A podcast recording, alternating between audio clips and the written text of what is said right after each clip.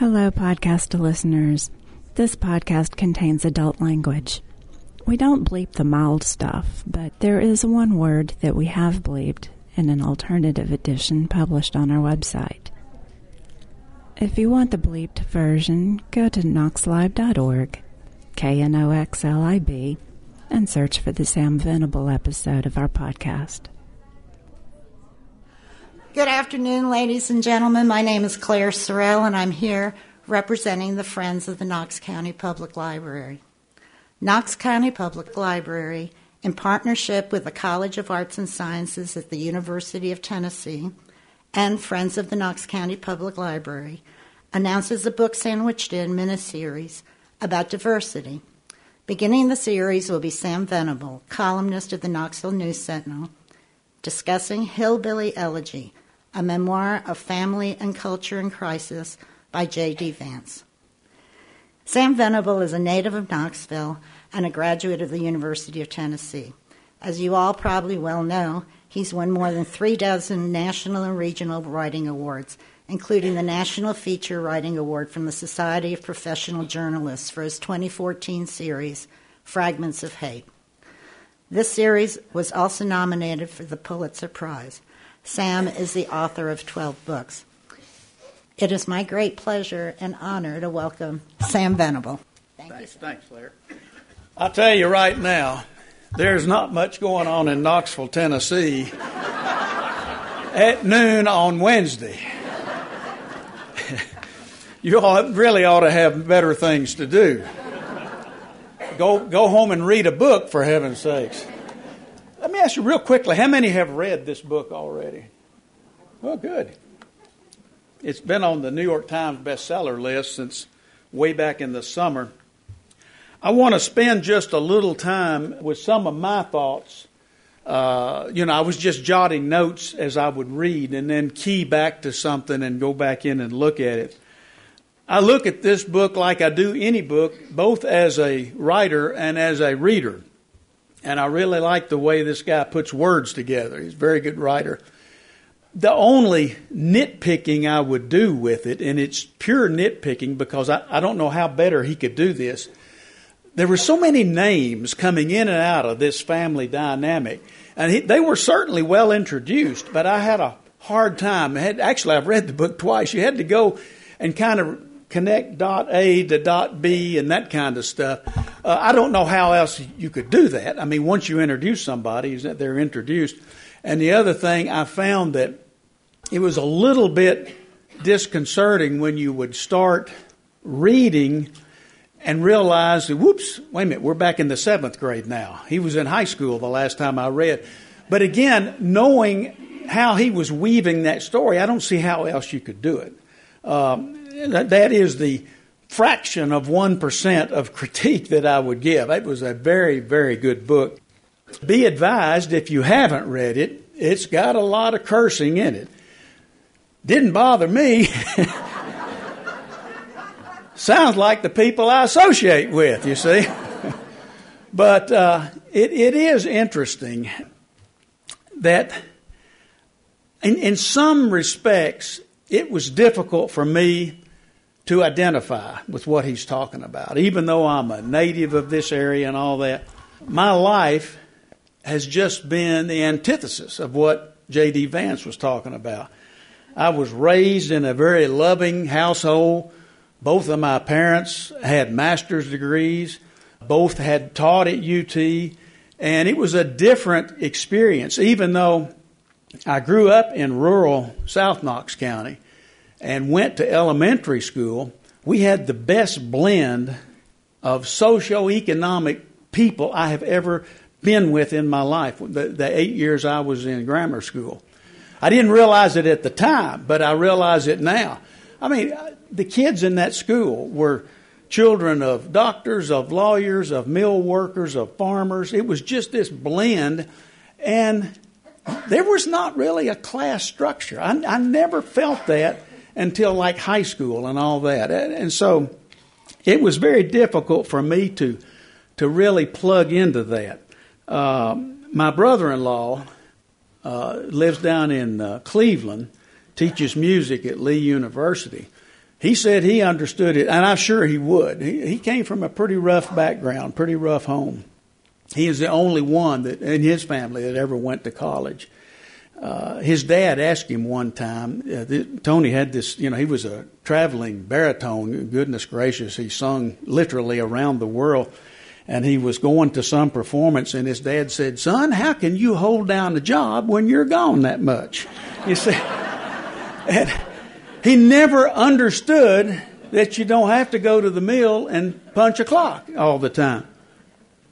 I cannot identify with this. Some of y'all may be able to. I thought, even given the situation of his family, it was more particularly violent than I would have imagined. If you read that thing, holy Toledo, I know violence and abuse and that kind of stuff, but I never had an uncle who took an electric saw to a guy, you know, and I never had a grandmother who cursed like a sailor and carried a pistol around with her all the time, even though that was his, they were, his grandmother and grandfather were his protection, his mentors. In other ways, it is rather easy for me to identify just having lived the bulk of my life right here in East Tennessee. I, you know, you have these little epiphanies along uh, where you realize, boy, what a different world there is out there. You remember that uh, in the part that uh, J.D. Vance writes about when he's in uh, Iraq, and he gave those erasers to that little kid, and the kid was just like he had given him the Hope Diamond, you know. And uh, it made him realize, even as as tough a situation as he grew up in, there's there's a different world. And I, I've had those epiphanies along. I remember Oh, was some years ago, I was grouse hunting up in Hancock County, two or three of us, and we got out of, the, out of the, you know a fancy truck, unloading bird dogs, shotguns, and everything. And in the course of hunting, we were just there was just this little, literally tar paper shack out there, and there was a cold day, and there were kids out there in short sleeve shirts just playing around and all that. And I mean this this wave of just guilt and everything. You know, I, I thought my bird dog probably gets as far as nutrition because I had her on, you know, strict veterinarian feed. She probably has a better diet than these kids. And I'm looking down, I'm carrying a shotgun that costs nearly a thousand dollars. And I think, you know, that just doesn't equate in there. Uh, and then when I mentioned off color. I will be a little off color in this next example, but I think it loses its flavor if you don't. Uh, I worked for 10 winters at a corporate duck hunting club in southwest Louisiana. And I've had people say, What? Uh, trust me, corporate duck hunting, that's the entertainment down there. They, not golf and tennis. Uh, this was a small little place that one guy owned 11,000 acres. And I worked down there. I did their dog and pony shows and wrote a book for them and all that. But one of my dear friends down there, I knew he came from, uh, both parents were alcoholics. And I knew he had a rough time growing up, but he had, he had gotten out of that. He had gone, he had a master's degree in fisheries from uh, LSU. But I never got a glimpse, even though it's a rough and tumble place. Now, I'll just tell you, I mean, Cajuns, are just like a lot of East Tennessee. It's very clannish, you know. But once you once you break in, you're one of the family like that. But I was over at Tom's house one time, or actually, no, this was the time when he was back up here. He came up here shortly before his death, and he and I hunted for a few days. And uh, we were sitting down one night, and he said this. I mean, he, he said it as earnestly, like he's really enlightening me. He said, V, he always called me V. Now, again, pardon me, but you have to understand. He says, don't ever get real pissed off at your grandkids and call them a motherfucker. and,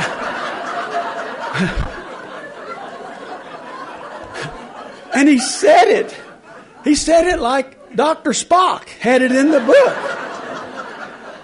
And I said, Tom, what the hell are you talking about? And he said, I said that the other day to uh, one of his grandkids, and he said, My son said, Papa, don't say that. Don't call my kids that. He said, You called me that all the time growing up. And he said, It hurts. And Tom said, I never realized that. And I'm thinking, how disconnected could you be from reality to think that's the norm? One or two other uh, examples. A lot of my colleagues are former colleagues. About half the people I know knew were dead now. This was Stan DeLozier, one of the reporters that was on the News Sentinel staff with me. He was over in, I think, over near Wartburg, somewhere over in, in uh, Morgan County, Fentress County, and was at a little country store. And he said there was a kid, the way he described him, he kind of like that kid that played the banjo in Deliverance. And he said this kid looked at him, he pointed to that two lane road out there and said, you know where that road goes? And Stan said, No, where's it goes? He says, goes to Detroit. And made sense then because just about everybody left down that road and they ended up working in Detroit. So you, you get a little sense growing up in this area, if you're cognizant at all, uh, what's out there. Actually, when I got into this book, when I first started it, in my mind, I was paralleling it with Night Comes to the Cumberlands by Harry Caudill. Any of you read that? Oh boy, what a what a troubling book. I mean, what a tough thing. But actually, even though the parallels are, are quite op, uh, quite the same, Night Comes to the Cumberlands is about how the people in this Cumberland Plateau area have just been continually screwed over by influences from up north. You know, back in the 1800s, first the timber barons came in and gave them virtually nothing for their timber and stripped everything. And then the coal barons came in and uh, ended up, a lot of them sold their mineral rights without even realizing. And the next thing they know, they're getting mined underneath their house and that kind of stuff. And those that stuck around ended up working in the mines and uh, you know getting black lung and this type of stuff. And then the UMW failed them in in the very end. So that was a case of the influences coming from the north. This is just the opposite. Uh, this is uh, one of those stories, uh, and he, he Vance keeps mentioning this. He did achieve the American dream. Uh, it's the old pull yourself up by the bootstraps type of story but it's in a way that I just found was just stunning. He faced more obstacles, known and unknown. And I think it's the unknown obstacles that he faced that he realized in retrospect that he had really had all the odds stacked against him and anybody that grew up. Uh, a quick synopsis, if you don't know the book, uh, his grandparents came from Jackson, Kentucky. It's in Breathitt County, which they, as he describes, was known as Bloody Breathitt. And they moved to Middletown, Ohio, like so many folks out of work. They moved up there, they settled, and they found that they were settled right with a lot of the people they knew in Kentucky. And they're working up there. Uh, in Middletown, apparently the industry was Armco. I forgot what that acronym stands for. It's a steel mill. And I gather it was kind of like the Alcoa of, of this region. You went to work over there. If you got out of high school, yeah, you, you got a job because your dad had a job over there and he could get you on. One thing I found, and I may have misread this, somebody can correct me, but it seemed to me that Armco did with the rest of the of the Rust Belt industries. They went down. But then they were bought in, in part by Kawasaki. And he said in there, they retooled. And I think that is the key right there. And as far as I know, now again, correct me, I, I assume that Armco um, Kawasaki deal is still on. Does anybody, did you get that? Do you think it's not on? Okay, the Kawasaki is. I, I, I missed that part up, but I thought at least they tried, they retooled. And I think this may be at the absolute heart of what's going on in manufacturing in the Rust Belt and all that. All I can do is just voice my opinion that if if these companies are going out of business, it's not so much anything to do with politics. It's because you know that type of operation does not exist anymore. There's no need for it. With that labor intensive. Uh, for heaven's sakes, I've seen it in the newspaper business. At one point in my career at the News Sentinel, on Sundays in the football season, we were licking at a quarter million circulation a day, 240, something like that. Now, again, that was during the football season when you really get a, a jump. Uh, we're a little over 50,000 now. Uh, the staff layoffs at the News Sentinel have been, uh, for no other word, draconian. Uh, and I don't find fault with the News Sentinel, even though I had great survivor's guilt that I felt like I was with a lot of others running across a field and there's landmines, and boom, he gets blown up and she gets blown up, but I got to the other side. I understand.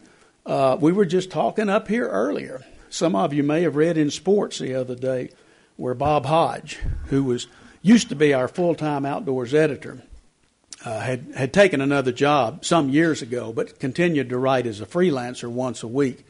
Well, he's gone now. Uh, Gannett has forced them to severely cut back their freelance budget. So it makes me wonder what's going to go in the paper. I don't know. But I mean, I'm an outsider in that. But I understand the principle involved, you know, when, when, when the world changes and your particular business simply just doesn't fit in anymore. Um, again, it's amazing to me that the guy was able to achieve what he achieved.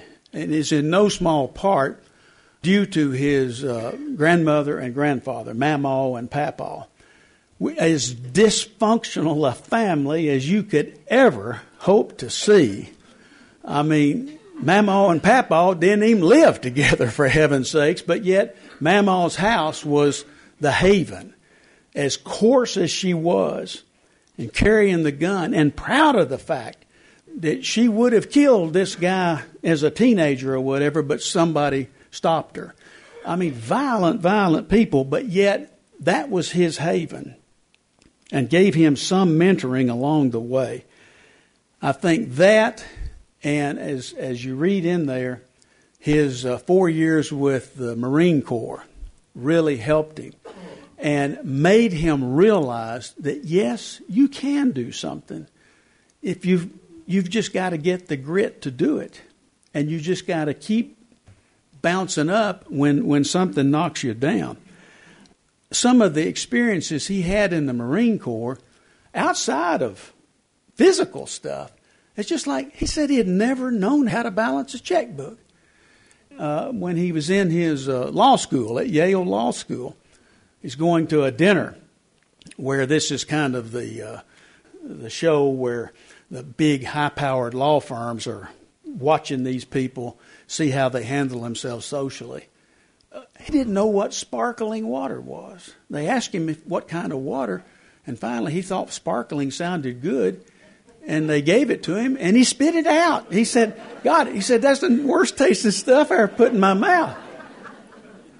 He, he had his girlfriend was his refuge in that, you remember the time when the, all the spoons were lined up and he excuses himself and goes to the restroom and says, What the hell do I do with these spoons? What, what do you do? And she told him, you know, start working inward. When I talk about the grit, once this guy realized that yes, you can, and I think that's at the crux of it, which I'll get into in just a minute, is this society he grew up in was just slowly taken over the attitude that the world's against us and there's nothing we can do about it. And he says, Yes, you can. You know, there are choices that you make that have consequences.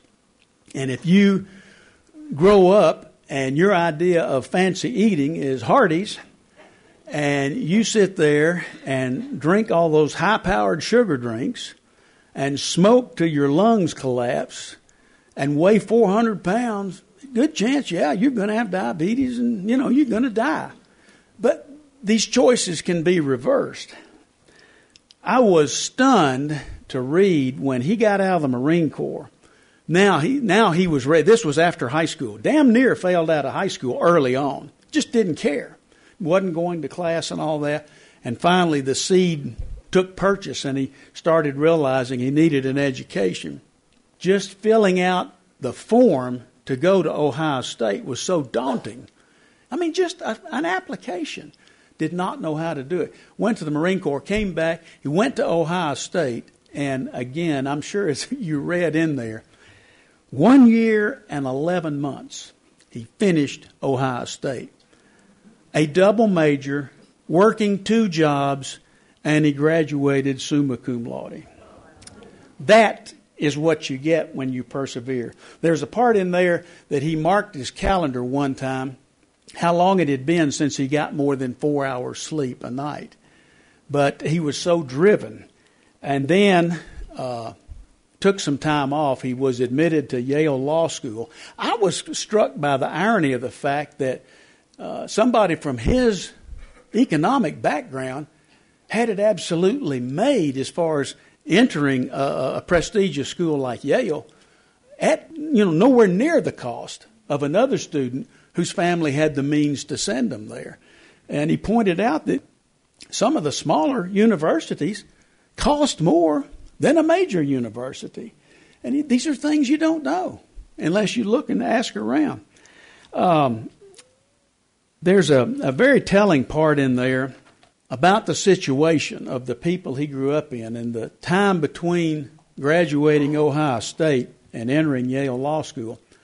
To get some money, he worked in a tile plant. I don't know if they were manufacturing tiles or shipping them. He said they were quite heavy. And they were having to move them from place to place. But that was the job. That's, that's what you did. And he said there was a, another guy there who had a girlfriend who was pregnant. The owner of the company uh, not only employed this guy, also employed his pregnant girlfriend in the office just to give him some money. And he said it was no time before this guy wasn't showing up on the job or would come in and take a 45 minute bathroom break and all this kind of stuff. Same with his girlfriend. She'd call in every couple of days or just wouldn't show up. And finally, uh, the owner fired the guy. And he just was stunned. He said, Why are you firing me? I've got a pregnant girlfriend, you know? And was completely lost on the guy. That, no, you're the problem here. It's not the owner. I was also, I guess I knew this in my mind, but never had it so dramatically pointed out the value of networking that he realized when he was getting out of law school. I think he and most of his fellow law school graduates had secured good, high paying positions before they ever graduated law school. Part of this networking. And he said that was just stunning to him and made him realize even more the disadvantage. He said, Nobody from my area, although I, I got to thinking there was a small networking, and if your uncle worked at the plant, he could get you on or something. That's that type of stuff. But he said he had no idea that you could get a $160,000 a year job just by knowing somebody who was an alum and that kind of stuff, and they recommend you over here, and assuming you don't spit your sparkling water out the second time, uh, you could get hired. So, as I said, he uh, tries to stress this feeling that that whole society has gotten of being victimized. He talked about, I've written about this before, this alleged war on Christmas where people have gotten this feeling, some Christians have gotten this feeling that there's a war on Christmas. No, there ain't. it's just that a lot of people don't celebrate Christmas the way you celebrate it. You know, it's more, it's not, it's more of a secular holiday. But if you get this idea that you're a victim, somebody is trying to oppress you, you can get of the mindset that there ain't nothing I can do but gripe and complain. Uh, as he said, you can't solve the whole problem. It's never going to go away. But you can make little impacts along and do what you can. I was really touched toward the end of the book. He's talking about this teenager, Brian, who he said it looked just like me at 15. He, he was in like five or six different households just in a matter of years where there was an alleged father figure.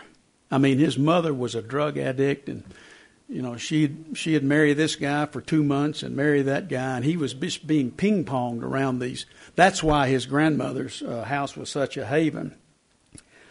Uh, I was also struck in there when he was talking about the term welfare queen. And he said, politicians have made the term welfare queen synonymous with a black woman in Harlem who just produces babies. And he says, I know a bunch of welfare queens who live down there in Breathitt County, Kentucky, and have never struck a lick at a snake and have husbands. There was one this thing in there that he sees the little eyes peeking out from the from the oh that just bring you to tears. The dad had fathered like six kids from four different women and was proud of the fact that he never worked a day in his life and yet was a staunch proponent of man, you gotta you gotta get out there. You gotta make it on your own, and that kind. And that whole juxtaposition of that, he said. That's why he said that government programs will never ever solve this. This is no bleeding heart liberal. I mean, you read this in there. He even says it right. He said he is conservative and proud of it. In many uh, respects, they they reject help.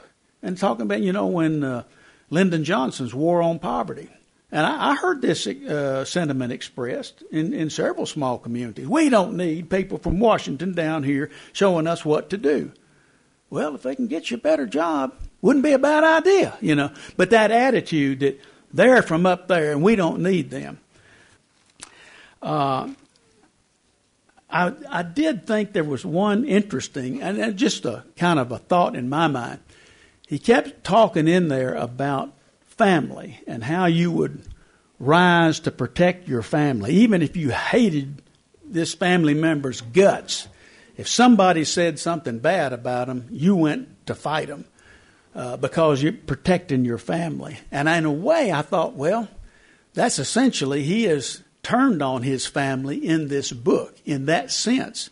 But I'm so glad he did. I mean, he pointed out the problems that were there, and I think painted the picture like like you have never seen. Uh, one other thing, and I'll I'll hush and we can go to discussion. I want to read just a little bit. This thing came out in June of last year. I don't know how many years it had been in preparation.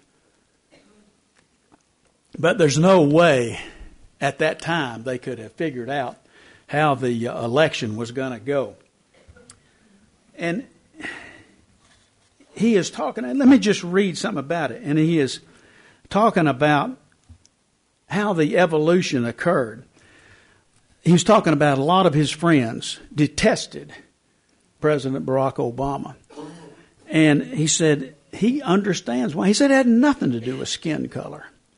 It had all to do with the fact that this is a very successful man who has a wonderful family and seems to get along. And he said, President Obama came on the scene right as so many people in my community began to believe the modern American was not for them. Uh, we know we're not doing well. We see it every day in the obituaries for teenage kids that conspicuously omit the cause of death, reading between the lines, overdose. In the deadbeats we watch our daughters waste their time with. Barack Obama strikes at the heart of our deepest insecurities. He's a good father while many of us aren't. He wears suits to his job while we wear overalls, if we're lucky to have a job at all. His wife tells us that we shouldn't be feeding our kids certain foods, and we hate her for it, not because we think she's wrong, but because we know she's right. And, and these are lessons that he had to learn. There's a couple of other right in here when he's talking about how so easy when you're feeling victimized and you're feeling like the world is against you, it, particularly in this time when with social media, stories and rumors can just fly and just balloon within hours is ironclad fact. Uh, he had several examples here, and he's talked about it really wasn't surprising to him. Uh, the symptoms are all around us. Significant percentages of white conservative voters, about one third, believe that Barack Obama is a Muslim. In one poll, 32% of conservatives said they believed Obama was foreign born and another 19% they were said they were unsure, which means that a majority of white conservatives aren't certain that Obama is even American. I was stunned that uh, that Donald Trump got off the hook at the 11th hour by just announcing a new hotel and then saying, "Oh, by the way, yeah, he, he's he's he's born in America. That's no problem." How the hell do you think this guy got to power? I mean, got got going. He kept preaching that you know, feeding that very thing. Once that seed gets planted, and he, he lists some examples in here, it's impossible to know how many people believe one or many of these stories. But if a third of our community questions the president's origin, despite all evidence to the contrary, it's a good bet that the other conspiracies have broader currency than we'd like. This isn't some libertarian mistrust of government policy, which is healthy in any democracy. This is a deep skepticism of the very institutions of our society, and it's becoming more and more mainstream. We, we, can't, we, we can't trust the evening news. We can't trust our politicians. Our universities, the gateway to a better life, are rigged against us. This is the, this is the sentiment you know, uh, we can't get jobs. We can't believe those things and participate meaningfully in society. Social psychologists have shown that group belief is a power motivator in performance. When groups perceive that it's in their interest to work hard and achieve things, members of that group outperform uh, other similarly situated individuals. It's obvious why. If you believe that hard work pays off, then you work hard. If you think it's hard to get ahead when you even try, then why try at all? What separates the successful from the unsuccessful are the expectations they had for their own lives. Yet the message of the right is increasingly it's not your fault you're a loser, it's the government's fault. And that made November the 8th sure pop into my consciousness there. How many of y'all watched the uh, the election night? Watched as they came in. It was incredible, and I say this as as a citizen, as a journalist. When those things started, all the people on their panels were just virtually giddy. That you know, it's just going to be a matter of time before Hillary Clinton is swept into this. Of course, Trump got the popular vote, we realize, with all those millions of undocumented voters out there. But you could see, and they actually showed uh, several scenes at the Republican victory party. It was empty. There was nobody there, a few people there. And as the giddiness subsided during the night, more and more people showed up at the Trump headquarters. And I'm telling you, you could see it. I mean, I'm no dummy. You could read it on the faces of these commentators who are trying to be as as nonpartisan as they can, their, their, their facial expressions are saying, We're screwed. this guy's going to win the election, you know?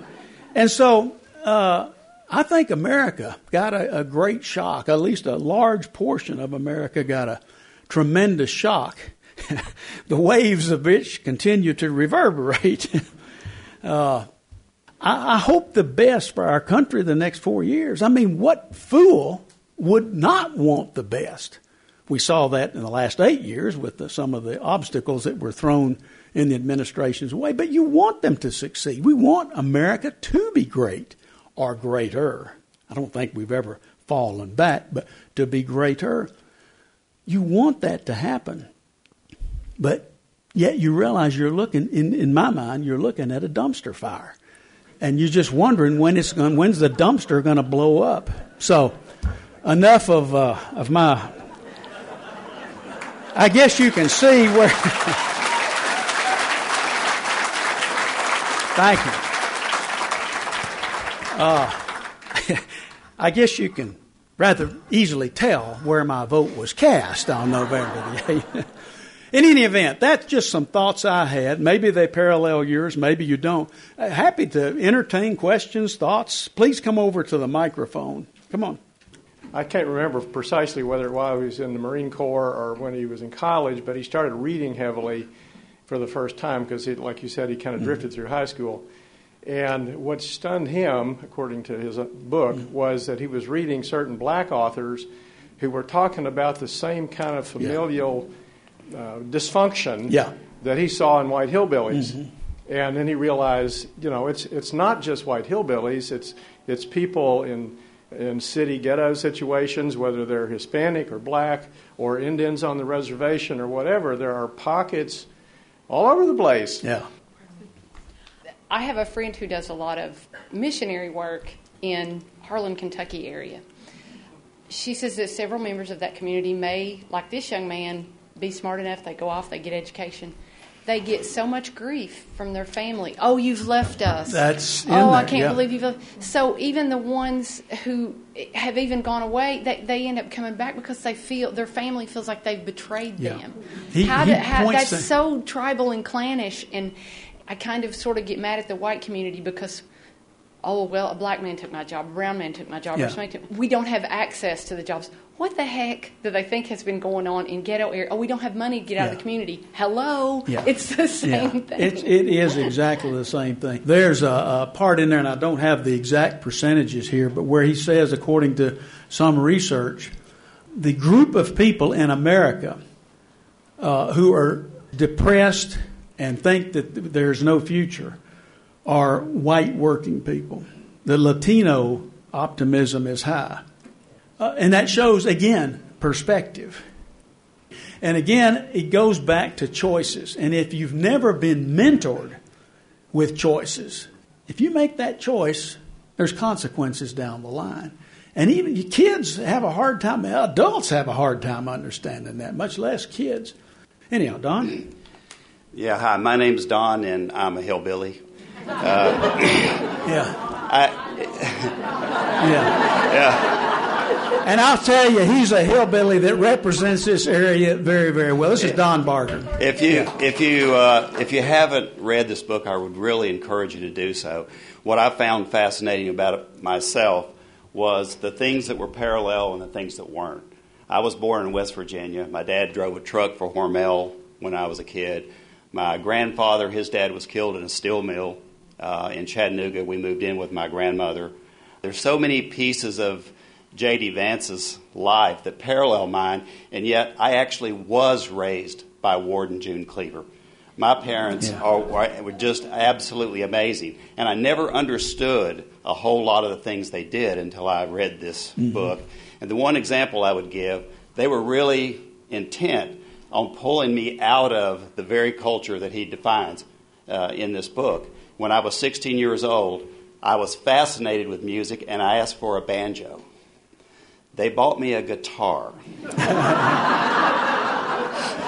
and the reason they did was they saw the banjo as a hillbilly instrument and they wanted to pull me out and put me into something else. So the book has an awful lot of instruction in it not only about yourself if you were raised in this part of the country, but about the other people you know with whom you have yeah. associated during yeah. your life. It's really and fascinating. We often hear the uh, the common statement, "There, but by the grace of God go I." Our assistant priest one time preached one hell of a sermon on that and said, Why would God give this one grace but not that one? You know, hey, we're all got it. It's just whether you recognize it or not.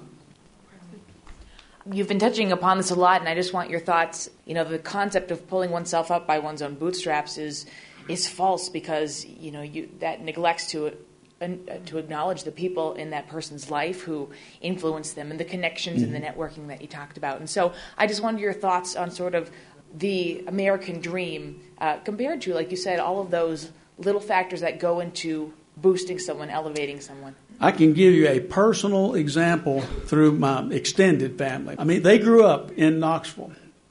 His formal education is a high school diploma He spent a few years in the Navy, began as an insurance salesman, getting into some different stuff. Learned what networking was all about, again, just by out there doing it. He has learned how to do it.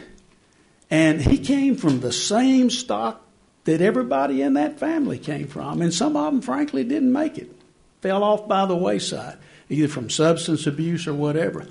He has a gun collection. We go by, and he said, Look at that one right there. It's an old Stevens double barrel shotgun. You could buy one at a gun show or at a, at a sporting goods store and it used for, I don't know, 200 bucks. You could buy it brand new for probably 400. He said, That was my daddy's shotgun. And he said, That gun has been in and out of every pawn shop in Knoxville, Tennessee. He said, We'd need something, Daddy'd pawn his shotgun. We'd buy it, he'd go back and get his gun back. And uh, I was amazed too. Let me, he's talking about the pay, the day lenders, the uh, which we think of as as as just bloodsuckers, and I, I do. But he's talking about you don't understand. There's a group of people, and he even used one to make his rent one time. He said there's a group of people that that is the only banking system they have. So, anyhow. Sam, I just wanted to say thank you so much for your talk, and uh, thank you everyone for coming, and thanks to UT College of Arts and Science for providing today's lunch and being our wonderful partners. Thank you. Have a good day. Great. Yeah, we're about time people need to get going. Thank you for listening to Book Sandwiched In, a lunchtime book discussion series sponsored by Knox County Public Library in Knoxville, Tennessee. To find other podcasts, please visit our website at knoxlib.org.